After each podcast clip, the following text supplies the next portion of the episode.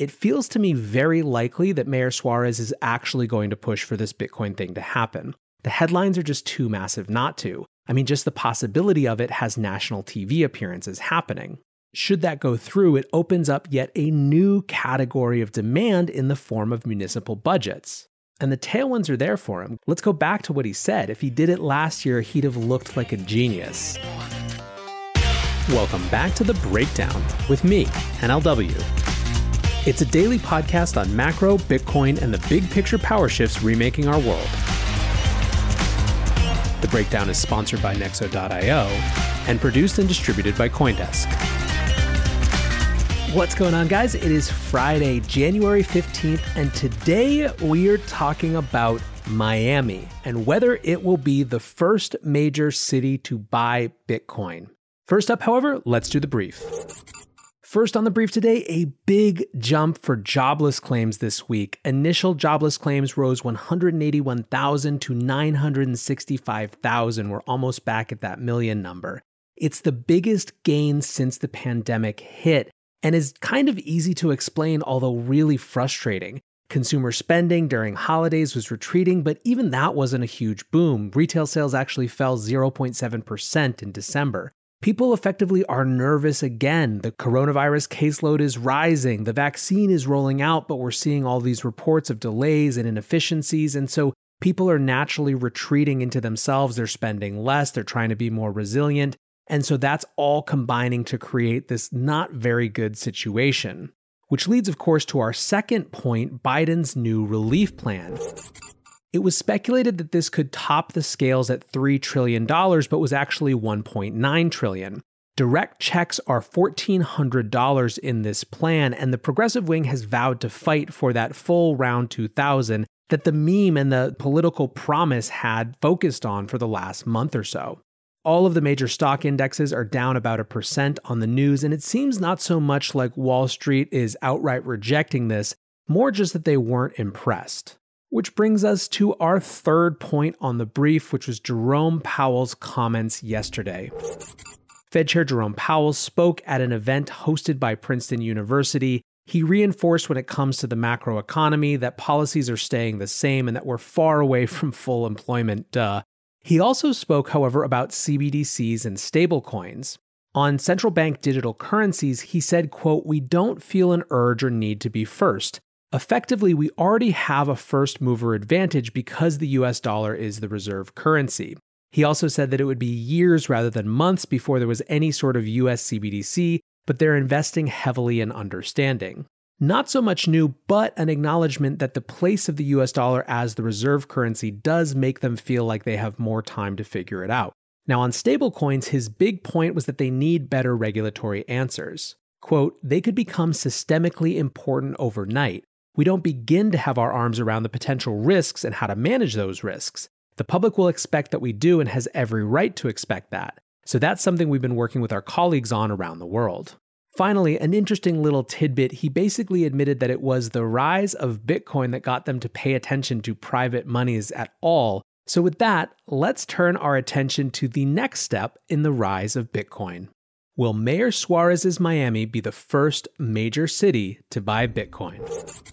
This is one of my favorite types of shows. Nominally, it's about this one thing, which is, of course, Miami buying Bitcoin reserves but really it's about an interconnected set of megatrends converging to show how the world is changing. To start this story, I'm actually going to go all the way back to Silicon Valley after World War II. Silicon Valley is the story of offline networks of human capital that invented and created the online world, which is, as we'll see, the ultimate mechanism for its own destruction.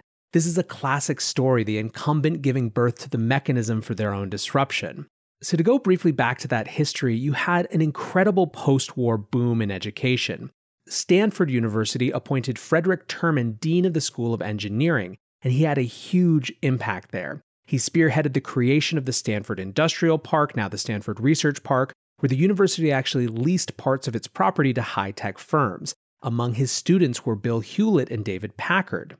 So, Stanford creates as a part of our story both an ecosystem of knowledge and people, but also real estate, places to put the companies that they might build. But that's not the only side to the story.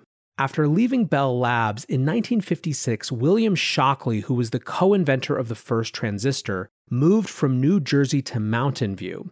Interestingly enough, it was to be closer to his mother who was sick. Shockley set up a company to build and commercialize this transistor technology. However, he was terrible at managing it. And because of that, eight engineers left to start Fairchild Semiconductor. Two of those founders, Robert Noyce and Gordon Moore, would go on to found Intel. Fairchild and Intel were the companies at the very center of the first computer chips and microprocessors. They effectively began the computing age. Keep in mind, this is the only place in the world at this point where these conversations are happening. So people meet people and they start hanging out and having more conversations. And it's not just inside the walls of these companies. There were informal groups as well, and one such informal group was the Homebrew Computer Club. It was a group that started meeting in a garage in March 1975, and in fact, that first meeting was credited by Steve Jobs and Steve Wozniak as giving them the inspiration to design the Apple I and the Apple II. In fact, the first preview of the Apple I was actually given at a homebrew computer club meeting. So you have all these people, right? It's a knowledge hub unlike anywhere else in the world when it comes to computing. What's more, you have plentiful real estate up and down the peninsula where companies can form and grow for relatively low costs. But what about capital? Around this same time, you have the very beginnings of the venture capital industry.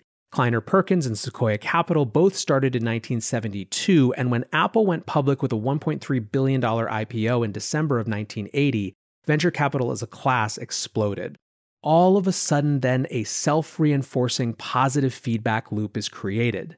People make a bunch of money as engineers or leaders of a company. They then leave to start their own companies, and they're able to access capital from both the venture capital establishment as well as others like them who have made money in similar ways. They also probably have relationships with those investors, so there's a layer of trust.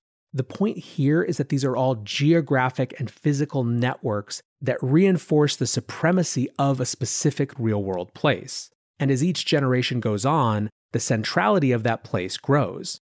This pattern continues for more than three decades, each successive generation of technology entrepreneurs begetting the next, both by creating a context for them to learn and network in their companies as employees, as well as by providing access to the capital for them to build, as they make new sets of people rich by growing and going public. Many investors want to be a part of the next bull run. Others seek to build their dream home, finally launch that startup, or fund their education. Try Nexo's instant crypto credit lines and borrow against any major cryptocurrency with no minimum or maximum withdrawal amounts, no fees whatsoever, no credit checks, and flexible repayment. Not to mention the APR starts at just 5.9%. Stay on top of your investment game with Nexo.io. And remember, it's your crypto, your credit, your choice. Get started at Nexo.io. Let's fast forward to the social technology era. At this point, real estate is not only plentiful, it's insanely expensive. The battle for top engineering talent leads to incredibly high prices. And while Silicon Valley capital remains dominant, there are plenty of other places with extra money sloshing around as well. Indeed, one of the key byproducts of low interest rates since the great financial crisis is that it's forced more different types of people farther and farther out onto the risk curve, which means more money moving from public to private markets, which means more money chasing startups, which means higher valuations. As this all happened, there were some who started to say, hey, maybe we shouldn't be constrained to Silicon Valley. We could, you know, use all this technology we've built to set up our companies to work remotely. I lived in Silicon Valley and San Francisco from 2009 to 2017, and I was in technology the whole time.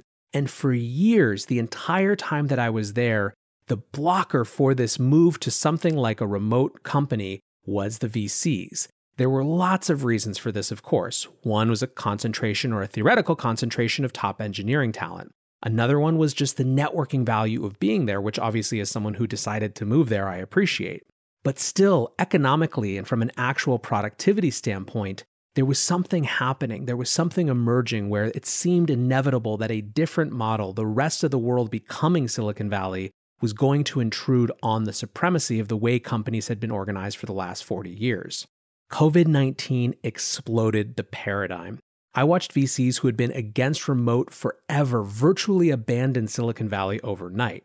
Now, of course, there is a dimension of it that has to do with the growing tension between tech libertarians and tech utopians and the traditionalist progressives that run the city of San Francisco.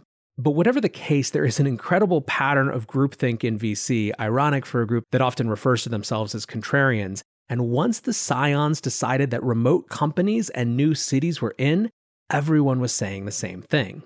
Now, zoom up over the last six months, and all of a sudden, one of the big questions becomes where are founders going to go next? While there's still a new openness to building remote first companies, there's also an appreciation that continues for the in person networking value when it comes to building trust, particularly around capital allocation. So, if there are going to be some Silicon Valley satellites where founders can go as they build their remote companies, there have been a few early contender cities. Austin, for example, has long been a favorite second city for Silicon Valley, I think in part because there's so much familiarity because of the annual pilgrimage to South by Southwest that's been happening for a decade now. But then on December 4th, an interesting thing happened. Delian Asparouhov, a principal at Founders Fund, tweeted, Okay, guys, hear me out. What if we move Silicon Valley to Miami? The mayor of Miami, Francis Suarez, responded to the tweet effectively saying, What would it take to make this happen? All of a sudden, there was a massive flurry of discussion. Some Silicon Valley expats like Keith Rabois and Shervin Pishevar chimed in basically saying they were already here and yes, this should happen. Mayor Suarez started doing calls and meetings with any tech person who would have them trying to figure out what the key blockers might be. It got so loud that some people started getting annoyed, subtweeting the whole thing, saying nobody cares where you live. But many recognized quickly that this was a bigger deal than just a switch from San Francisco. It was about a new paradigm where geographic polities can actively compete for human resources and talent. And they can do so by taking advantage of new in public technologies to amplify the process.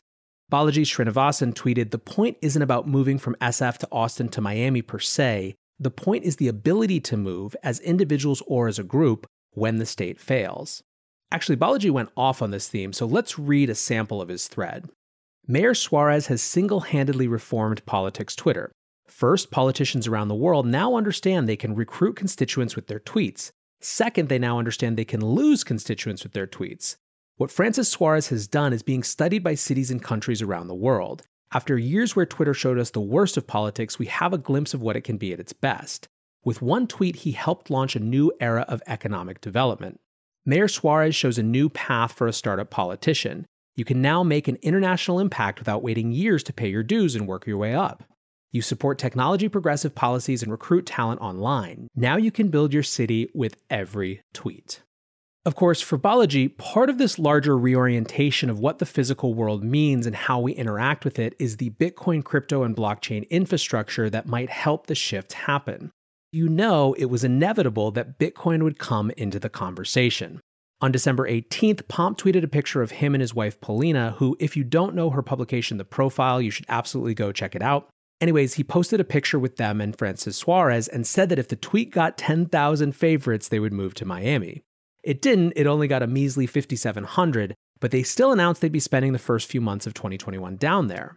On December 29th, Pomp tweeted, Retweet this if you would move to Miami if Mayor Francis Suarez put 1% of the city's treasury reserves into Bitcoin. Mayor Suarez almost immediately responded, definitely open to exploring it. Fast forward a couple more weeks to this week. On January 12th, Mayor Suarez posted a video with Tyler and Cameron Winklevoss discussing Bitcoin, crypto, Gemini building a Latin American HQ in Miami. And two days later, he was on Fox Business. And honestly, let's just listen to the clip. Sir, welcome back to the show. You're putting government money into a very volatile cryptocurrency. You want to explain why you're doing that? Sure. If I would have done it last year, I would have made 200 plus percent. So I would have looked like a genius. We want to be one of the most crypto forward and technological cities in the country. So we're looking at number one, creating a, a regulatory framework that makes us the easiest place in the United States to do uh, business if you're doing it in cryptocurrencies. Uh, we're looking at laws from Wyoming, Wisconsin, and New York, a regulatory environment. And we have a tremendous amount of interest in tech right now. So we're looking at a variety of things from being able to make payments in crypto, uh, in Bitcoin in particular, uh, being able to pay your taxes, being able to pay fees to the city. And then, yes, we are looking at the possibility of diversifying our investment portfolio and having and holding a percentage of our uh, investments in Bitcoin. Is this all part of your move to bring high tech companies, big tech companies to Miami? I know you've got good weather. I know you've got low taxes. Are you using a Bitcoin investment as a further inducement? It is.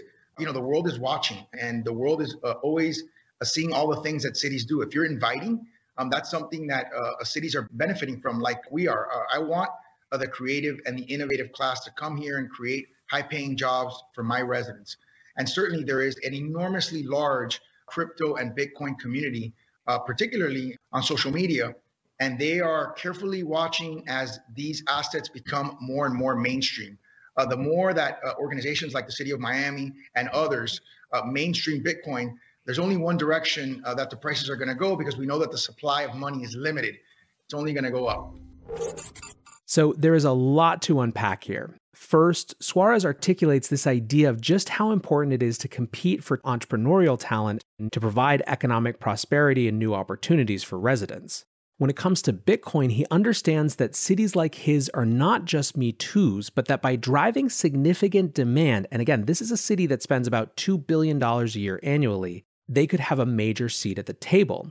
He also made clear he understands that because of the constrained supply, the mainstreaming and legitimacy that something like this would provide to Bitcoin makes it likely a really good investment.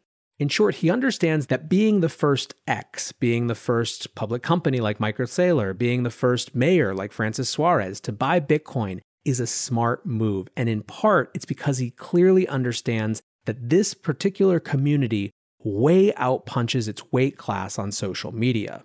This is going to be a fun situation to watch, but to sum up my perspective, it feels to me very likely that Mayor Suarez is actually going to push for this Bitcoin thing to happen. The headlines are just too massive not to. I mean, just the possibility of it has national TV appearances happening. Should that go through, it opens up yet a new category of demand in the form of municipal budgets. And the tailwinds are there for him. Let's go back to what he said. If he did it last year, he'd have looked like a genius. The story, of course, has implications for Bitcoin, but it's not just that. It also has implications for the way we think about global talent and economic flows. I am personally absolutely rooting for Mayor Suarez in Miami and think it's going to be fantastically interesting to see how this plays out. For now, guys, I appreciate you listening. I hope you enjoyed this little memory and history trip to Silicon Valley and what the future might be. Until tomorrow, be safe and take care of each other. Peace.